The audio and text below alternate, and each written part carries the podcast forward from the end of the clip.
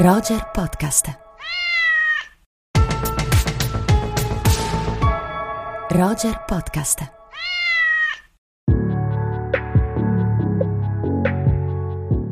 Cari amiche e cari amici di Rubik, eccoci qui per una nuova mirabolante puntata. Io sono Andrea Chimento in compagnia con me c'è sempre naturalmente il padrone di casa Simone Spoladori. Ciao Simone. Ciao Andrea, beh ormai dai, la, ormai siamo pienamente conviventi. Conviventi, conviventi, hai ragione, hai ragione.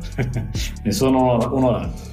Bene, Andrea, senti, anche questa è una settimana molto ricca, è la settimana che vede l'uscita in sala di un film di un grande maestro del cinema, eh, un grande maestro giapponese del cinema che è Koreeda. Sì, il regista di Un affare di famiglia, ad esempio, il regista di Father and Son, il regista che come tematiche parla spesso di rapporti familiari, spesso tra genitori e figli, spesso genitori non biologici, spesso figli adottivi, quindi c'è questo tema che rimbalza spesso nella sua filmografia e non è più spesso invece l'avverbio che voglio usare per dire che Coreda per la prima volta gira un film in Corea del Sud.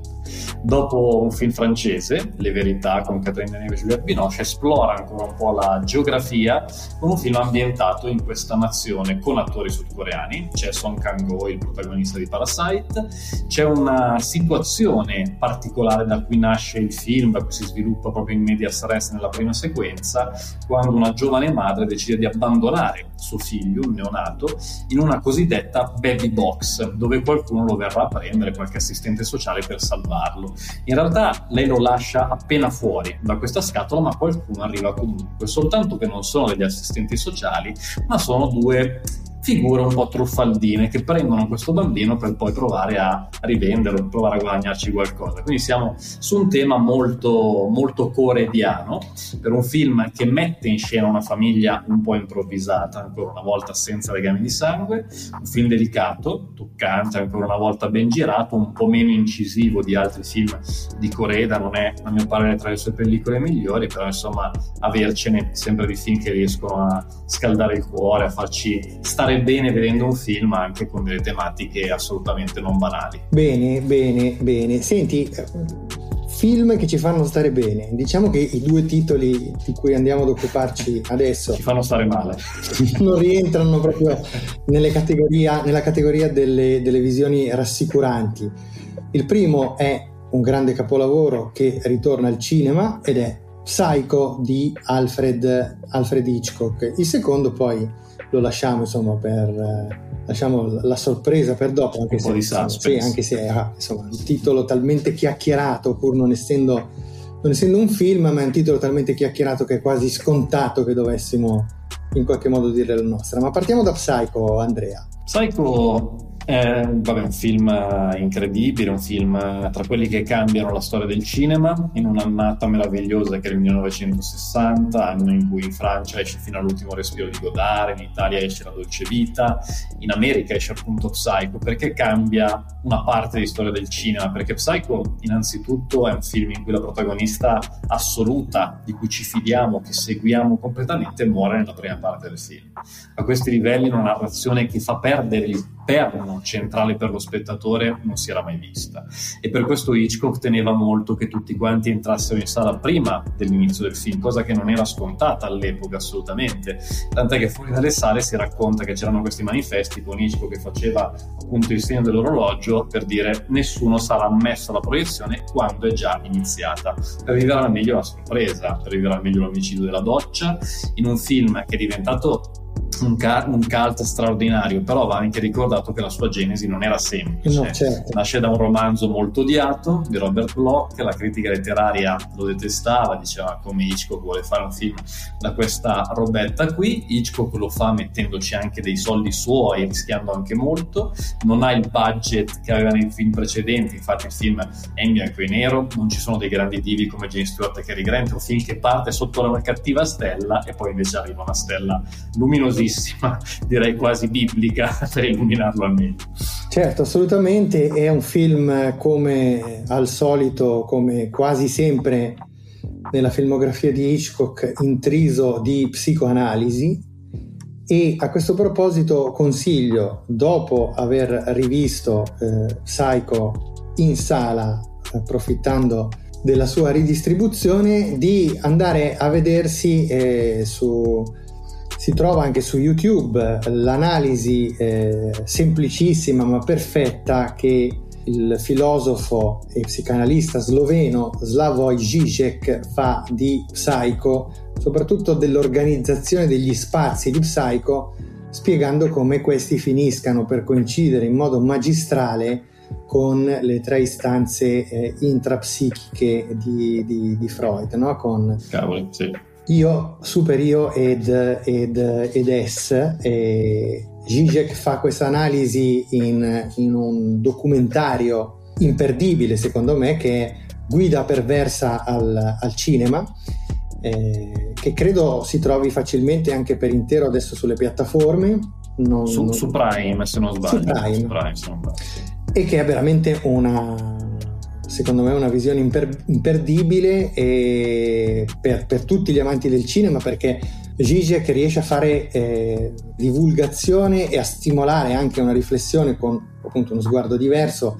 Zizek è, un, è uno psicanalista di orientamento, è anche un filosofo di orientamento lacaniano e eh, il suo sguardo sul, sul cinema è molto eh, particolare, riesce sempre a far esplodere dei passaggi di significato molto, molto originali e in questo documentario Andrea lo fa in maniera però molto leggera, molto ironica, divertente, mettendosi davvero al, all'interno delle scene che, che, analizza, che vengono ricostruite in, in, studio in modo da farlo sembrare eh, all'interno di un dialogo con i film, i film di cui parla. E il passaggio su, su Psycho è davvero imperdibile, ce ne sono tanti dedicati, dedicati a Hitchcock, tra l'altro.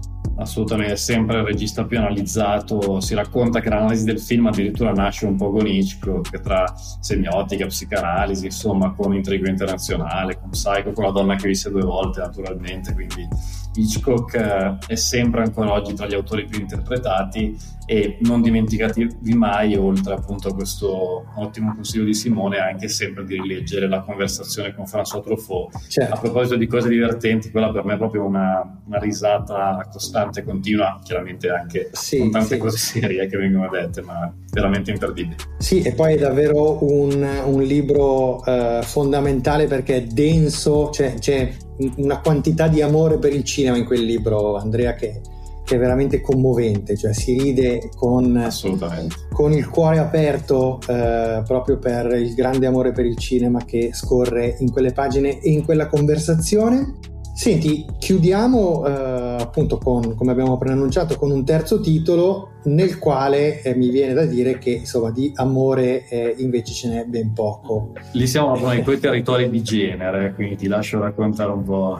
I territori di genere, infatti, è, una, è, una, è un caso, stiamo parlando ovviamente di eh, Dahmer. Eh, la, la, serie che è uscita su, su Netflix, la miniserie in 10 puntate, che, eh, che è stata concepita, scritta dallo showrunner Ryan Murphy, molto, eh, molto insomma, una, un autore molto importante della serialità televisiva contemporanea e questa serie sta frantumando qualunque record eh, di, eh, di, di, visione sulle piattaforme.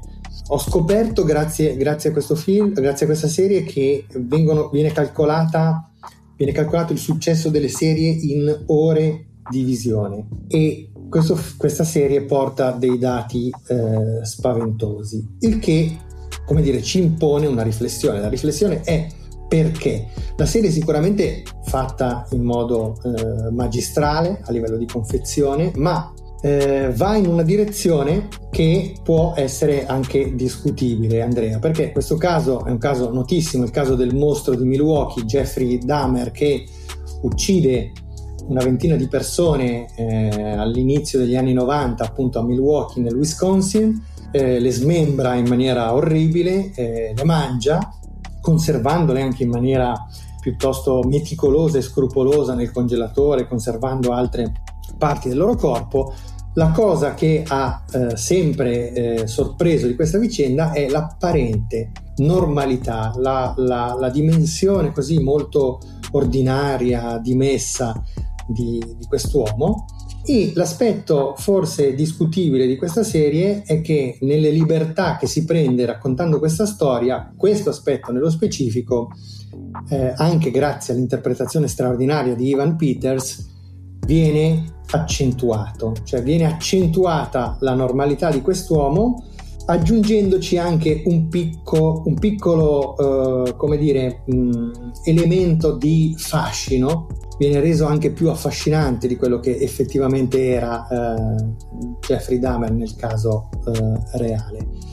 E questo ha suscitato diverse polemiche ha creato uh, un, un, dibattito intorno a questa serie proprio perché tende in un certo senso a creare questa fascinazione per questo serial killer tra i più efferati degli Stati Uniti e gli Stati Uniti hanno, ci hanno fornito e regalato storie di serial killer eh, incredibili eh, questa è veramente una delle più sbalorditive, ma viene raccontata in questo modo così un po', un po' particolare. Ci sono effettivamente dei rischi, secondo te, Andrea, nel raccontare, anche non nello specifico di questa, di questa serie, ma nel um, raccontare una storia di questo tipo con questo approccio, con questo sguardo?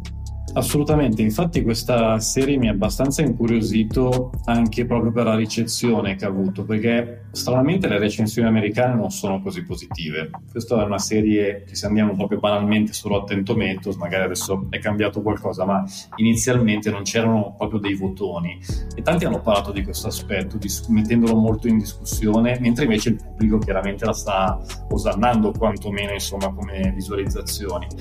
Ed è un tema, questo che, che, tiri fuori, che è sempre molto attuale, dai tempi di Arancia Meccanica in avanti, solo che qui certo c'è una storia vera così brutale e il tutto diventa un po' come dire a rischio anche morale, etico, al di là insomma della confezione.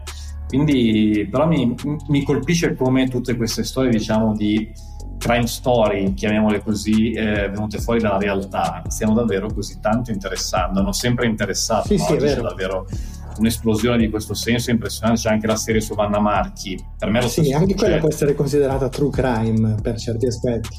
True crime e anche lì siamo su un confine molto sottile sul fatto se questa serie di Vanna Marchi dia un'immagine un po' più positiva del, di quella figura di sua figlia rispetto alla realtà, oppure invece rimane su dei toni più neutri come dovrebbe essere. Insomma, siamo su un crinale un po' strano, però il pubblico continua a rispondere in maniera effervescente. La serie su Vanna Marchi, però, il, almeno il successo della serie su Vanna Marchi, secondo me può essere giustificato anche eh, puntando lo sguardo verso altri aspetti, che può essere la nostalgia verso un'epoca che viene ricostruita per certi versi in modo eh, così molto, molto efficace, molto forte, il che non, vuol, non, dire, non, la, non, risolve la questione morale, ma spiega forse in maniera un po' più rassicurante i motivi per cui questa serie ha avuto questo grande successo.